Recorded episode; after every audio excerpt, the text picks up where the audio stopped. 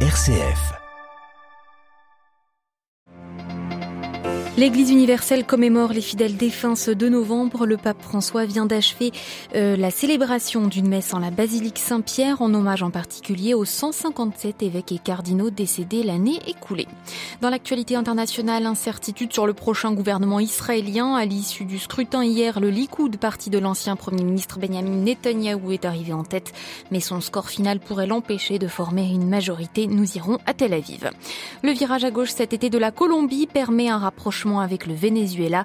Hier à Caracas, les présidents des deux États, en rupture diplomatique depuis trois ans pour divergences idéologiques, se sont officiellement rencontrés. Pas d'alternance politique au Danemark. Le royaume nordique votait hier aussi pour des législatives. Le Parti social-démocrate au pouvoir l'a emporté d'une courte tête. Radio Vatican, le journal Delphine Allaire. Bonjour, en ce 2 novembre, le pape François vient de célébrer dans la basilique Saint-Pierre la messe solennelle en hommage aux fidèles défunts et en particulier aux évêques et cardinaux décédés dans l'année écoulée. Dans son homélie, le souverain pontife a invité les fidèles à ne pas faire de compromis avec l'évangile et à exprimer leur foi par des actes plus que par des paroles. Olivier Bonnel. Le pape est revenu sur deux notions clés que révèlent les lectures du jour, l'attente et la surprise. Nous vivons dans l'attente de la rencontre avec Dieu qui est la raison de notre prière d'intercession aujourd'hui. Le Seigneur dit quelque chose qui réchauffe nos cœurs, a poursuivi le pape, à savoir qu'il fera disparaître la mort pour toujours. Il essuiera les larmes sur tous les visages, comme le rappelle le prophète Isaïe. François a invité les fidèles à l'introspection. Dans ce voyage vers l'infini vers lequel nous tendons, demandons-nous ainsi si nous vivons ce que nous professons dans le credo.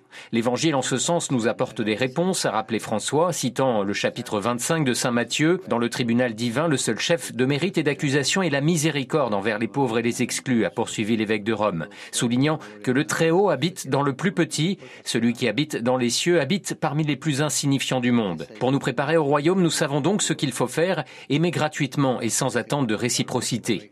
Le pape a ainsi regretté les compromis avec l'évangile qu'il faut avoir l'honnêteté de reconnaître quand les discours passent avant les actes.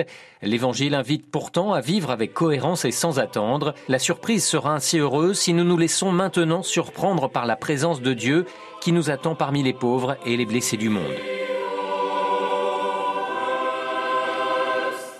Olivier Bonnel, le pape qui s'est recueilli à l'issue de la messe au cimetière teutonique du Vatican. La commémoration des défunts revêt une dimension particulière cette année en Ukraine, à Lviv, la capitale culturelle de l'Ouest, près de la Pologne. Dans les cimetières cathédrales cryptes, les messes se succèdent aujourd'hui, à l'appel notamment de l'archevêque latin de la ville, président de l'épiscopat catholique ukrainien. L'église sud-coréenne aussi est endolorie après la bousculade funeste d'Halloween ayant fait 156 morts ce week-end. Le deuil national se poursuit jusqu'à samedi au sud de la péninsule. Dans un message ce mercredi, l'archevêque de Séoul, monseigneur Peter Chung, réitère ses condoléances aux familles de victimes et prie pour que telle tragédie ne se reproduise plus. Les lieux de culte bientôt mieux protégés pendant les prières au Kenya, c'est l'ambition du nouveau gouvernement de William Ruto, investi le mois dernier. Les forces de sécurité kenyanes n'ont désormais plus le droit de pénétrer dans les églises pour interpeller des suspects ou disperser les fidèles, annonce cette semaine du vice-président kenyan. Le Kenya qui déploie aujourd'hui des troupes en RDC pour soutenir le régime face aux rebelles du M23. À la une aussi de l'actualité internationale, la reprise du trafic en mer Noire des livraisons de céréales ukrainiennes. La Russie reprend ce matin sa participation à l'accord sur les exportations après une conversation téléphonique avec le président turc qui s'est chargé de l'annoncer. Lendemain d'élection en Israël, Benjamin Netanyahou en bonne voie pour retrouver son poste de Premier ministre. Son parti, le Likoud, est arrivé en tête du scrutin. Hier, il compte bien faire alliance avec les orthodoxes et les suprémacistes juifs pour former l'un des gouvernements les plus religieux et les plus à droite de l'histoire politique de l'État hébreu. Tel Aviv, Lucas de Villepin. Pourtant lassés par ce cinquième scrutin en trois ans, les Israéliens se sont rendus nombreux aux urnes hier et la participation n'a jamais été aussi importante depuis plus de 20 ans. Un taux record qui a profité au Likoud de Benjamin Netanyahou. Le chef de l'opposition arrive en tête en remportant une trentaine de sièges à la Knesset. C'est donc lui qui devrait être chargé de former une coalition. Pour cela, il compte faire alliance avec les partis ultra-orthodoxes et les suprémacistes juifs, la frange la plus extrême de la droite israélienne. Ses leaders leaders pourraient ainsi obtenir des postes de ministres dans le futur gouvernement. Dans le camp anti-Netanyahou, c'est la déception, en particulier du côté des formations arabes, partis en ordre dispersé et qui sortent affaiblis de ce scrutin. Des résultats pourtant encore à prendre au conditionnel car le décompte des voix continue et des surprises peuvent toujours bouleverser les équilibres. Lucas de Villepin, Aviv, Radio Vatican. La Libye veut augmenter sa production pétrolière. La compagnie libyenne de pétrole vise 2 millions de barils par jour d'ici 3 à 5 ans. C'est ce que fait savoir son patron depuis les Émirats où se tient actuellement un salon international sur le pétrole. Une première depuis 10 ans, la rencontre officielle hier à Caracas entre les présidents colombiens et vénézuéliens. Une étape clé du rétablissement cet été des relations bilatérales entre les deux pays après trois ans de véritables ruptures diplomatiques. À l'agenda de ces nouveaux liens, plusieurs sujets, commerce en tête. Bogota, influenza. Cela faisait près de dix ans qu'un président colombien ne s'était pas rendu en visite officielle à Caracas. La rencontre entre Gustavo Petro, le premier président de gauche de la Colombie, et le leader vénézuélien Nicolás Maduro est donc à bien des points de vue historique. Elle intervient après le rétablissement des relations diplomatiques rompues pendant trois ans. Les thèmes bilatéraux à régler ne manquent pas. La récupération de la longue frontière qui vient d'être réouverte mais qui reste, comme l'a souligné le président Gustavo Petro, aux mains des mafias et du crime organisé ou encore la normalisation du commerce qui convient aux économies des deux pays par ces temps de récession mondiale. Cette première rencontre bilatérale est aussi très symbolique pour le reste du continent américain. Gustavo Petro et Nicolas Maduro ont pratiquement affirmé pour acquis le retour du Venezuela dans la communauté andine des nations qu'Hugo Chavez avait quitté en 2006. Plus important, Nicolas Maduro a aussi déclaré qu'il était, je cite, réceptif au retour de son pays dans le système interaméricain des droits de l'homme quitté en 2013 et ce qui permettrait aux victimes vénézuéliennes de violations de recourir par exemple à la Cour interaméricaine des droits de l'homme. Anne Proenza, Bogota pour Radio Vatican. La Serbie mise en garde par l'Allemagne pour sa proximité avec la Russie. Selon Berlin, cela pourrait compliquer le rapprochement serbe avec l'Union européenne. Un sujet qui promet d'être sur la table du sommet avec les pays des Balkans occidentaux, prévu aujourd'hui dans la capitale allemande.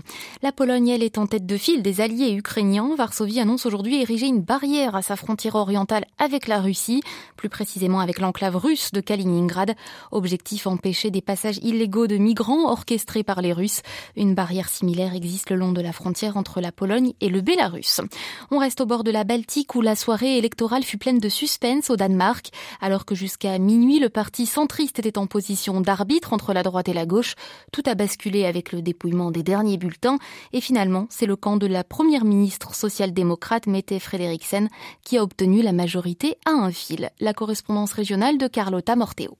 C'est à un siège près que le bloc de gauche l'a emporté, avec 90 députés au Parlement, pile poil le nombre magique, et ce, grâce aux trois mandats salvateurs des territoires autonomes du Danemark, les îles Féroé et le Groenland. Un grand merci, tout sourire et une petite larme à l'œil, la première ministre social-démocrate sortante s'est félicitée des 27,6% de voix remportées par son parti, un score inédit depuis 20 ans. Si pour gouverner, elle n'a plus besoin des modérés, le parti centriste arrivé troisième et dont le leader, Lars Loke Rasmussen, faisait office de faiseur de roi jusqu'à la dernière minute, Mede Frederiksen a déclaré qu'elle envisageait toujours de former un gouvernement au centre de l'échiquier politique. Dans son discours, au nom de l'unité du pays, elle a donc tendu la main aux centristes, mais aussi aux libéraux, le parti de centre droit, au risque d'aliéner ses alliés d'extrême gauche. Si l'immigration n'est plus un sujet de discorde, tous les partis étant d'accord pour un des politiques migratoires, les questions qui les ont opposées pendant la campagne risquent de se retrouver au cœur des négociations.